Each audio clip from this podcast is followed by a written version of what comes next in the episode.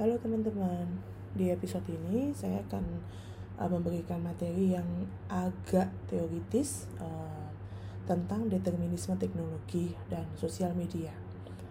Um, ini sebenarnya nanti akan bahas dua orang nih ya, kurang lebih ada yang uh, namanya Marcel McLuhan dan Harold Innis.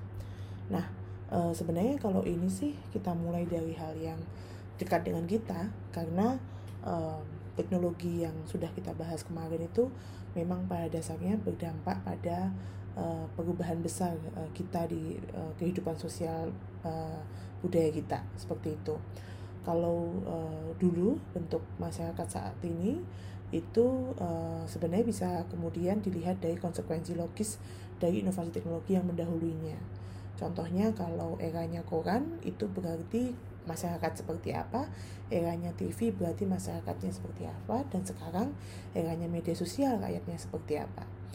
Nah, dalam hal ini eh, kita akan sedikit bahas tentang inovasi teknologi terkait dengan eh, perubahan masyarakat seperti itu. Um, pada akhirnya ini menarik? Karena soalnya ketika dulu abad uh, eh, 15 itu ketika ada mesin cetak atau melalui koran, sebenarnya yang hanya apa uh, itu itu cukup membuat gebrakan besar karena yang mengkonsumsi atau yang mendapatkan pengetahuan itu tidak cuma para kelompok elit tapi juga masyarakat umum. Nah, uh, lalu kemudian ketika uh, ada penemuan telegraf uh, bagi yang pernah nonton film uh, Sherlock Holmes pasti nanti pernah ada gambaran lah ada scene yang menunjukkan uh, apa dia atau temennya itu mengirimkan uh, atau informasi melalui telegraf. Nah, telegraf ini pada dasarnya sebenarnya adalah sebuah teknologi yang memulai adanya uh, pengiriman berita dengan uh, uh, cara yang cepat yang bisa dikirimkan dari pengirim ke penerimanya sehingga sangat berdampak dalam penyebaran berita. Kalau bisa dibayangkan sih telegraf ini seperti mesin penanda musnahnya jarak. Jadi e, mau di mana selama kemudian ada telegraf ada kodenya bisa dikirimkan. Dan e, untuk e, yang menerima nanti atau yang mengirimkan sama-sama menggunakan kode Morse. Kalau yang pernah e, pramuka sih tahu lah ya gitu. Nah e, kenapa dari ini menarik? Karena pada dasarnya teknologi komunikasi saat ini tuh punya dampak yang e, signifikan. Sehingga kita itu seperti tahu bahwa oh dunia itu seperti ini. Jadi ada ada ada rasa globalisasinya. Jadi tidak melihat dunia sangat kecil seperti itu. Terlebih ketika ada internet di mana uh, internet itu dapat dikatakan sebagai jendela dunia. Jadi kita bisa tahu belahan dunia yang lain itu seperti apa ada kejadian apa dan lain sebagainya. Nah uh, lalu kemudian ada yang menamakan bahwa kondisi saat ini itu namanya global village no border atau borderless. Jadi uh, semua bisa dilihat selama kemudian uh, menggunakan atau uh, bisa kemudian dulu uh, menggunakan media-media uh, lama, tapi kalau sekarang semakin lebih mudah dengan uh, media internet seperti itu. Nah, tapi di sini kita mulai dari hal diskusi atau kemudian kalau bahasa mudahnya adalah perdebatan. Uh, sebenarnya eh, apa yang menjadi penggerak utama dari perubahan sosial? Manusianya atau teknologinya? Seperti itu. Nah um, ada yang namanya konsep yang namanya determinisme teknologi. Ada yang mengatakan bahwa um, ada yang mengatakan bahwa uh, teknologi itu sebagai alat. Manusia itu adalah aktor utamanya. Tapi ada juga yang uh, mereka pro terhadap determinisme teknologi. Namanya aja udah determinisme teknologi dia meyakini bahwa teknologi itu langsung maupun tidak langsung menjadi penggerak utama perubahan sosial saat ini. Nah, yang menggagas determinisme teknologi ini adalah Marshall McLuhan. Dia menjelaskan adalah the medium is the message. Um, uh, dia menjelaskan bahwa uh, kalau dilihat dari katanya aja, medium itu adalah pesan. Sehingga media yang digunakan oleh uh, orang dalam menyampaikan pesan itu bukan sekedar alat, bukan sepet, bukan sekedar medium tapi juga punya peranan tertentu atau bahkan juga bisa mengat, uh, juga bisa mengantarkan pesan yang memiliki uh, apa pemahaman yang beda Sehingga pada dasarnya saat ini masyarakat tidak hanya dipengaruhi oleh isi dari media tersebut tapi juga dipengaruhi oleh media apa yang digunakan saat itu. Uh, kalau tadi kita kenal yang namanya uh, Marcel McLuhan, uh, pendapat itu disetujui oleh Harold Innis. Dia menjelaskan media itu bukanlah hanya sekedar alat. Kehadiran media juga punya dampak uh, bagi proses penyebaran pesan. Bayangkan sekarang begitu banyak uh, jenis media di mana kemudian media ini memiliki uh, apa ya diferensiasi masing-masing. Tiap media memiliki bias antara ruang dan waktu. Uh, contohnya ketika ada informasi saat ini um, apa namanya media koran itu baru bisa merilis uh, informasi tersebut besok pagi contohnya. Um, lalu kemudian televisi mungkin harus mencarikan uh, waktu atau uh, durasi yang tepat untuk menyiarkan informasi tersebut. Atau kemudian kalau media sosial berarti detik itu juga bisa segera diinformasikan. Itulah kenapa media dengan berbagai platform yang berbeda-beda itu memiliki dampak yang berbeda. Sehingga keputusan memiliki media tertentu akan berdampak pada apa yang akan timbul. Contohnya yang menarik ketika satu pesan saja, contohnya tentang uh, kemarin itu uh, ledakan di Beirut gitu. Nah, ledakan uh, itu sangat besar. Iya, kita lihatnya di mana? Apakah kemudian uh, pesan itu bisa sampai ketika uh, berita itu hanya ada dalam uh, media cetak contohnya? Media cetak dengan uh, keterbatasan dua dimensi uh, terlebih dengan menggunakan media foto harus kemudian memikirkan angle apa yang bisa membuat para pembaca menerima pesan bahwa ternyata wah besar sekali ini ledakannya. Tapi ternyata bagi para audiens lainnya, contohnya adalah televisi, eh, apa namanya, atau kemudian kita bicara audiovisual ada yang menggunakan media sosial, media sosial atau YouTube atau dan lain sebagainya, itu kemudian memiliki rasa wahnya beda Apalagi ketika saat itu ternyata begitu banyak versi-versi video yang bisa diambil dari angle lain. Nah pertanyaannya, apakah dampaknya sama? Kalau dampaknya beda, dampak bedanya seperti apa? Nah itu yang kemudian dijelaskan kenapa um, apa mereka berdua, Marcel McLuhan dan Harold ini melihat bahwa sebenarnya media itu bukan cuma sebagai alat, media itu juga sebagai pesan yang kemudian bisa memiliki dampak yang berbeda-beda. Seperti itu. Nah, um, di sini um, selanjutnya saya akan membahas juga tentang new media and social media. Um, iya ini sudah sangat membosankan, tapi di sini saya akan memberikan sesuatu yang uh, apa ya kurang lebih lebih bersifat makro lah gitu, tidak ke dalam-dalamnya dulu. Um, uh, kalau dilihat dari uh, konsepnya, new media dan social media itu menggunakan konsep yang agak uh, makro yang bernama computer mediated communication atau disingkat dengan CMC. Komunikasi yang dimediasi melalui komputer. Nah, komputer itu bukan kemudian harus laptop, harus komputer PC, tapi juga bisa handphone atau mesin-mesin yang lain. Di mana pada dasarnya definisi yang uh, mudah dipahami adalah uh, komunikasi atau interaksi antar manusia yang difasilitasi atau yang terjadi melalui komputer seperti itu.